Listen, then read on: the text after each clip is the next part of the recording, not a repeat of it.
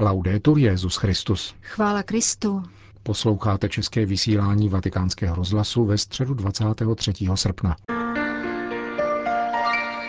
Dnešní generální audience se konala v aule Pavla VI. za účasti sedmi tisíc lidí. V jejím úvodu byl přečten úryvek z knihy Zjevení svatého Jana, který podává spolehlivá a pravdivá slova toho, který je alfou i omegou, začátkem i koncem. Svoji katechyzi nazval papež František Novost křesťanské naděje. Cari fratelli e sorelle, buongiorno. Drazí bratři a sestry, dobrý den.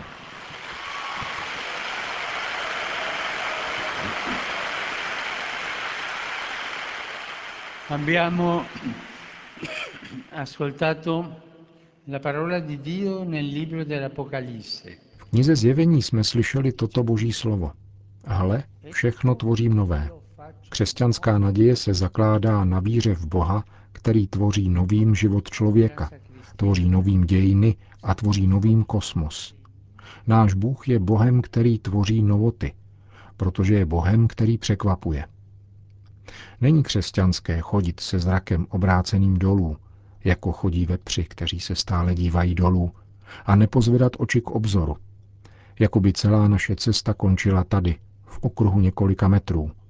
Jako by v našem životě neexistoval žádný cíl a žádné spočinutí, a my bychom byli nuceni věčně se toulat, bezdůvodně a namáhavě.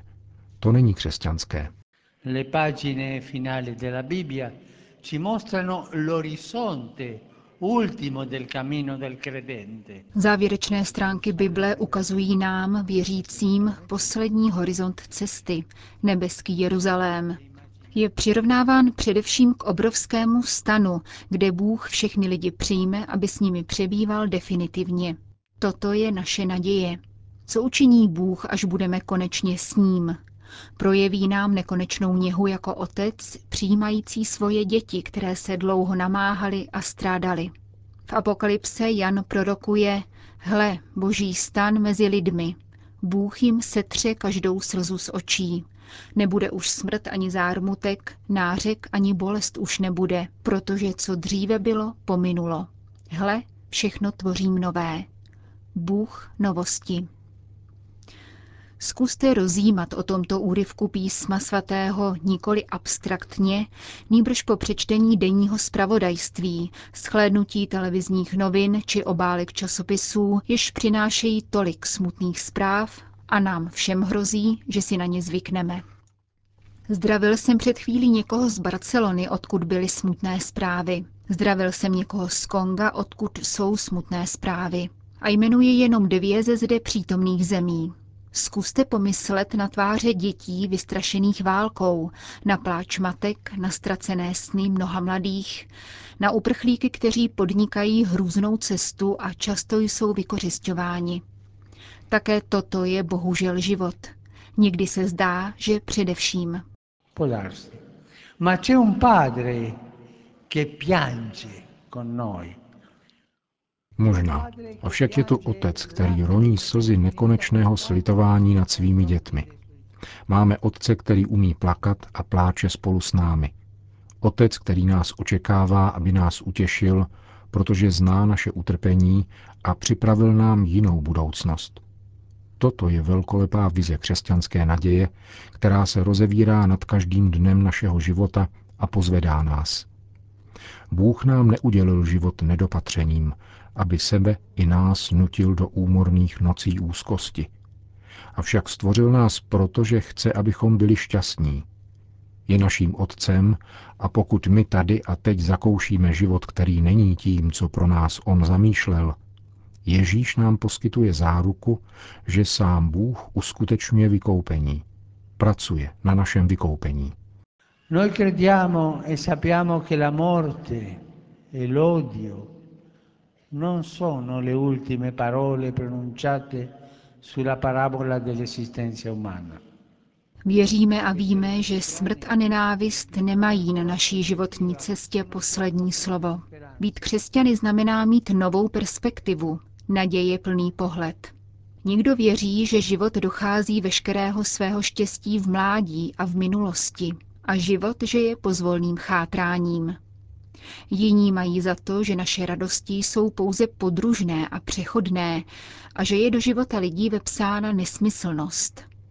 Takoví si tváří tvář pohromám říkají, život nemá smysl, naše cesta nemá smysl.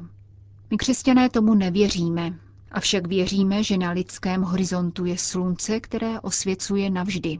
Věříme, že naše nejkrásnější dny mají teprve přijít. Jsme spíše lidmi jara než podzimu. Rád bych položil otázku, na kterou ať si každý odpoví sám pro sebe. Jsem člověkem jarním nebo podzimním? Všímáme si spíše zárodků nového světa než žloutnoucího listí? Nekonejšíme se nostalgiemi, litováním a lamentováním. Víme, že Bůh si přeje, abychom byli dědici příslibu a neúnavnými pěstiteli snů. Nezapomeňte na onu otázku, jsem člověkem jara nebo podzimu. Očekávám květy, plody a slunce, kterým je Ježíš, anebo jsem člověkem podzimu, který se stále dívá dolů, je zatrpklý a tváří se kysele. Il cristiano sa che il regno di Dio, la sua signoria d'amore sta crescendo come un grande campo di grano. Křesťan ví, že Boží království, panování jeho lásky, roste jako obrovské pšeničné pole. Třeba, že je na něm také koukol. Vždycky jsou problémy, řeči, války a nemoci. Jsou problémy, ale klasy rostou a nakonec bude zlo vymíceno. Budoucnost nám nepatří, ale víme, že Ježíš Kristus je největší milostí života, božím obětím, jež nás očekává na konci, ale již nyní nás cestou provází a těší. On nás vede k obrovskému stanu božího přebývání s lidmi. A s mnoha dalšími bratry a sestrami přinášíme Bohu paměť dnů prožitých tady dole. A bude krásné v oné chvíli objevit, že se nic nestratilo – žádný úsměv a žádná slza. Jakkoliv by náš život byl dlouhý, bude nám připadat, že jsme jej prožili v mžiku a že stvoření se nezastavilo šestého dne geneze, ale vytrvale pokračuje, protože Bůh o nás stále pečuje. Až do dne, kdy se všechno naplní, do onoho rána, kdy zmizí slzy, do chvíle, kdy Bůh pronese poslední slovo požehnání. Hle, pravý pán, všechno tvořím nové. Ano, náš Otec je Bůh novostí a překvapení. A toho dne budeme opravdu šťastní a budeme plakat radostí. E.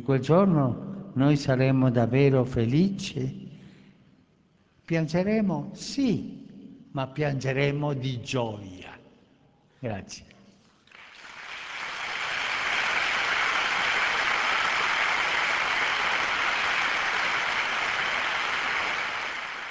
To byla katecheze papeže Františka, který v závěru generální audience obrátil pozornost k aktuálnímu dění. Nakonec myslím a jsem na blízku těm, kdo trpí v důsledku zemětřesení, které v pondělí večer postihlo ostrov Iskia. Modleme se za mrtvé, za raněné a za jejich příbuzné a za ty, kdo přišli o dům. Po společné modlitbě odčenáš Petrův nástupce všem požehnal. Domino Hoviscum. Et cum spiritu tuo. Sit nomen Domini benedictum. Et nunc et usque in seculum. Aiutorium nostrum in nomine Domini. Qui fecit celum et terram. Benedicat vos, omnipotens Deus, Pater, et Filius, et Spiritus Sanctus. Amen.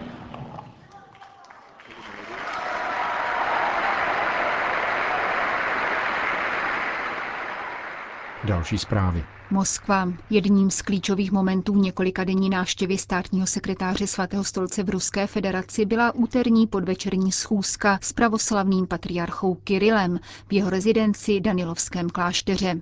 Pozdravuj mého bratra Kirila, patriarchu Moskvy a celé Rusy. Takto doslovně tlumočil kardinál Parolin slova papeže Františka, za která moskevský patriarcha italsky poděkoval Grácie.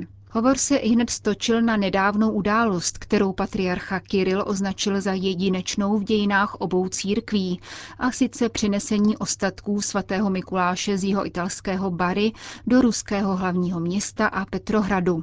Relikvie světce, který je pro ruskou pravoslavnou církev jedním z nejdůležitějších, uctili téměř 2,5 miliony věřících, což kardinál Parolin komentoval poukazem na ekumenismus nesený svatostí. Něco takového opravdu existuje, řekl, a svědci nás spojují. Jsou totiž blíže Bohu a tak nám pomáhají překonávat obtíže minulých vztahů a rychleji kráčet k eucharistickému společenství. Dalším tématem rozmluvy byl konflikt na Ukrajině. Církev zde nemá zastávat jinou než smírnou roli, prohlásil v souvislosti s ním patriarcha Kiril. Konflikty netrvají věčně a dříve či později skončí. Pokud jsou však do nich zapojeny veškeré složky společnosti, kdo pak bude sklízet trosky, pokračoval.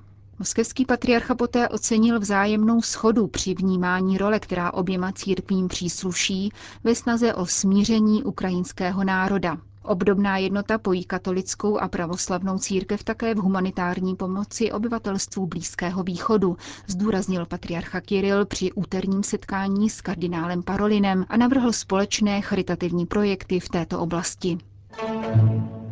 Itálie. Blízký východ je roztříštěn, války zahubily jeho obyvatelstvo, křesťané se počítají po desítkách.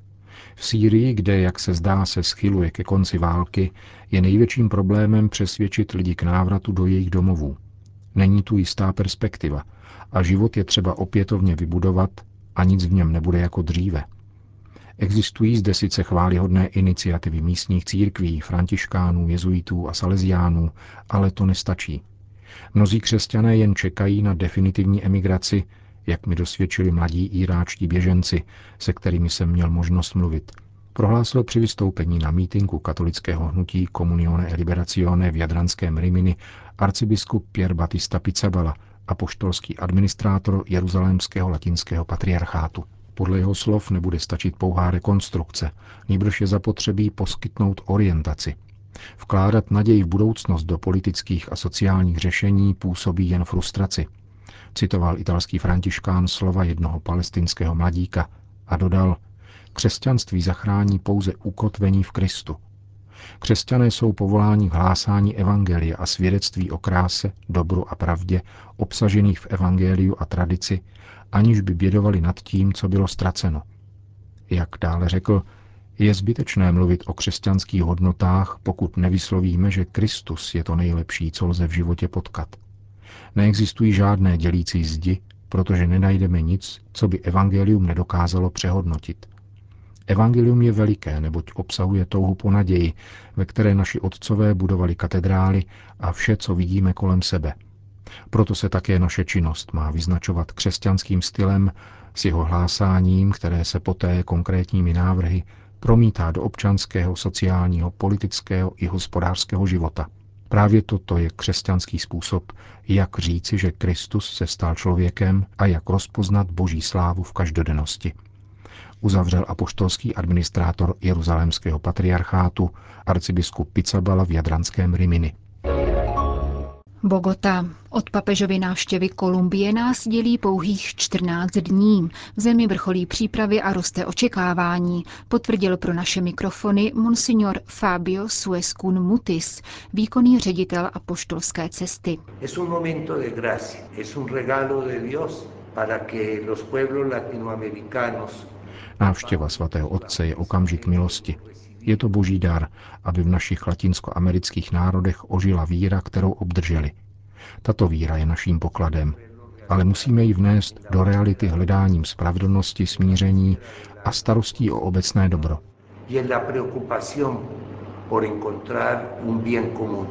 Papež Františka podnítila k návštěvě Kolumbie právě její politická a sociální situace. Přijede sem jako třetí papež ve stopách Pavla VI. a Jana Pavla II. Ve středu 6. září přistane v Bogotě a až do 10. září budou dalšími zastávkami Via Vicencio, Medellín a Cartagena. Končíme české vysílání vatikánského rozhlasu. Chvála Kristu. Laudetur Jezus Christus.